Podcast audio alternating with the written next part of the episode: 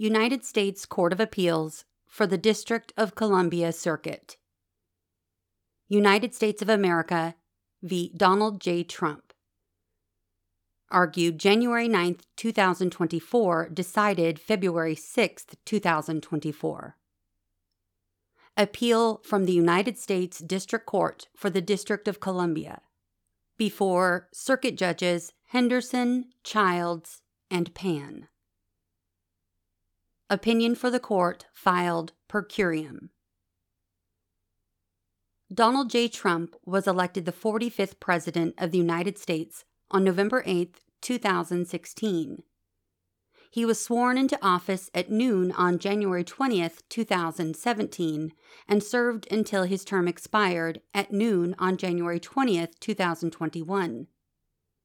At that moment, President Trump became former President Trump and his successor, Joseph R. Biden, became president and began his own four year term.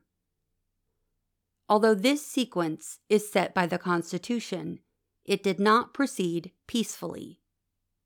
Indeed, from Election Day 2020 forward, the government alleges that President Trump denied that he had lost his bid for a second term and challenged the election results through litigation pressure on state and federal officers, the organization of an alternate slate of electors, and other means.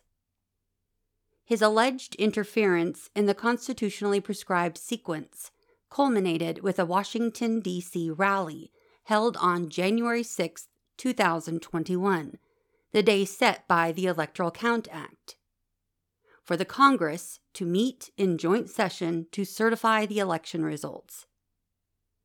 The rally, headlined by President Trump, resulted in a march of thousands to the Capitol and the violent breach of the Capitol building.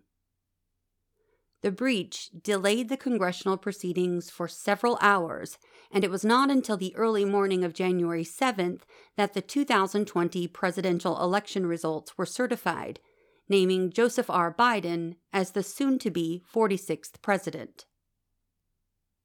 Since then, Hundreds of people who breached the Capitol on January 6, 2021, have been prosecuted and imprisoned. And on August 1, 2023, in Washington, D.C., former President Trump was charged in a four count indictment as a result of his actions challenging the election results and interfering with the sequence set forth in the Constitution for the transfer of power from one president to the next. Former President Trump moved to dismiss the indictment and the district court denied his motion. Today, we affirm the denial. For the purpose of this criminal case, former President Trump has become Citizen Trump, with all of the defenses of any other criminal defendant. But any executive immunity that may have protected him while he served as president no longer protects him against this prosecution. Part 1 Background Former President Trump did not concede the 2020 election, and in the ensuing months, he and his supporters made numerous attempts to challenge the results. Many of their attempts were allegedly criminal.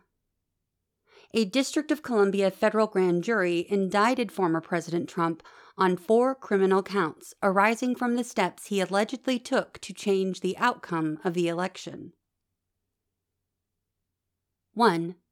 Conspiracy to defraud the United States by overturning the election results in violation of 18 U.S.C. Section 371. 2. Conspiracy to obstruct an official proceeding, i.e., the Congress's certification of the electoral vote, in violation of 18 U.S.C. Section 1512K. 3. Obstruction of and attempt to obstruct the certification of the electoral vote in violation of 18 U.S.C. sections 1512C2 and 2. And 4. Conspiracy against the rights of one or more persons to vote and to have their votes counted in violation of 18 U.S.C. section 241. At this stage of the prosecution, we assume that the allegations set forth in the indictment are true We emphasize that whether the indictment's allegations are supported by evidence sufficient to sustain convictions must be determined at a later stage of the prosecution. The indictment alleges that former President Trump understood that he had lost the election and that the election results were legitimate, but that he nevertheless was determined to remain in power. He then conspired with others to cast doubt on the election's outcome and contrived to have himself declared the winner. First, they used knowingly false claims of election fraud to attempt to persuade state legislators and election officials to change each state's electoral votes in former President Trump's favor. For example, he and his allies falsely declared that more than 10,000 dead voters had voted in Georgia, that there had been 205,000 more votes than voters in Pennsylvania, that more than 30,000 non citizens had voted in Arizona, and that voting machines had switched votes from Trump to Biden. Second, then President Trump and his co conspirators organized fraudulent slates of electors in seven targeted states, attempting to mimic the procedures that the legitimate electors were supposed to follow.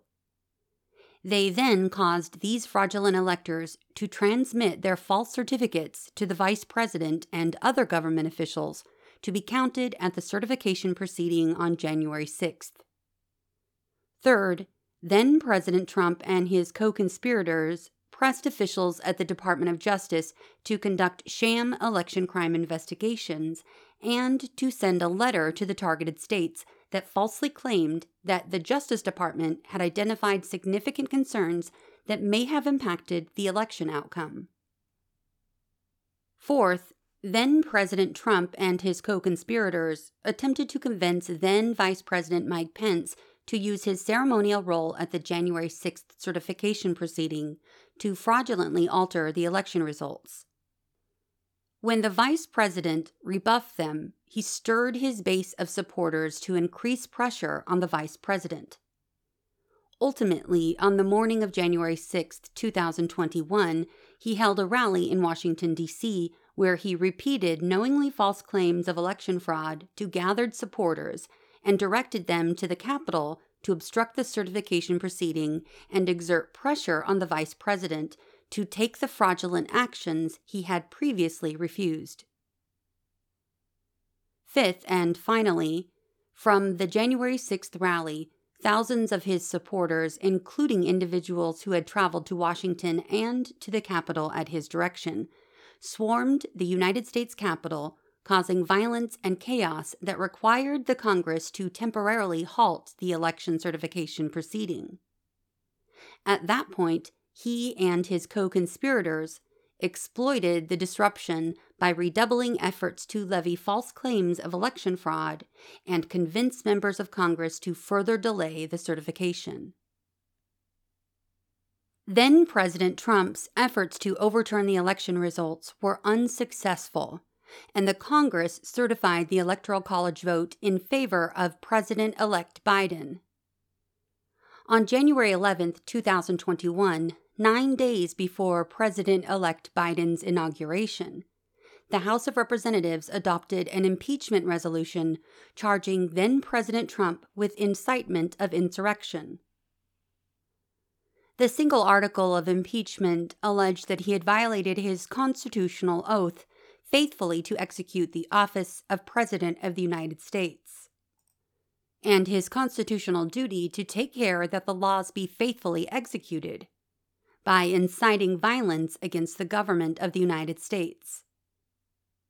The impeachment resolution asserted that President Trump repeatedly issued false statements asserting that the presidential election results were the product of widespread fraud and should not be accepted by the American people or certified by state or federal officials. That his statements on the morning of January 6th encouraged and foreseeably resulted in lawless action at the Capitol, and that he attempted to subvert and obstruct the certification of the results of the 2020 presidential election by other means, including by threatening a Georgia state official into manipulating the results. Importantly, by the time the United States Senate conducted a trial on the article of impeachment, he had become former President Trump. At the close of the trial on February 13, 2021, 57 senators voted to convict him and 43 voted to acquit him. Because two thirds of the Senate did not vote for conviction, he was acquitted on the article of impeachment. On November 18, 2022, the U.S. Attorney General appointed John L. Smith as special counsel to investigate efforts to interfere with the lawful transition of power following the 2020 presidential election or the certification of the Electoral College vote.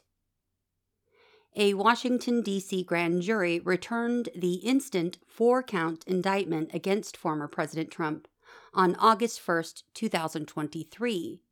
And on August 28, 2023, the district court set a trial date of March 4, 2024 former President Trump filed four motions to dismiss the indictment, relying on 1. presidential immunity, 2. constitutional provisions, including the impeachment judgment clause and principles stemming from the double jeopardy clause, 3. statutory grounds, and 4. allegations of selective and vindictive prosecution. On December 1, 2023, the District Court issued a written opinion denying the two motions that are based on presidential immunity and the two constitutional provisions. In relevant part, the District Court rejected Trump's claim of executive immunity from criminal prosecution, holding that former presidents enjoy no special conditions on their federal criminal liability. It concluded that the Constitution's text, structure, and history do not support the existence of such an immunity, and that it would betray the public interest to grant a former president a categorical exemption from criminal liability for allegedly attempting to usurp the reins of government. It also held that neither traditional double jeopardy principles nor the impeachment judgment clause provide that a prosecution following impeachment acquittal violates double jeopardy former President Trump filed an interlocutory appeal of the district court's presidential immunity and double jeopardy holdings. On December 13, 2023, we granted the government's motion to expedite the appeal, and oral argument was held on January 9, 2024.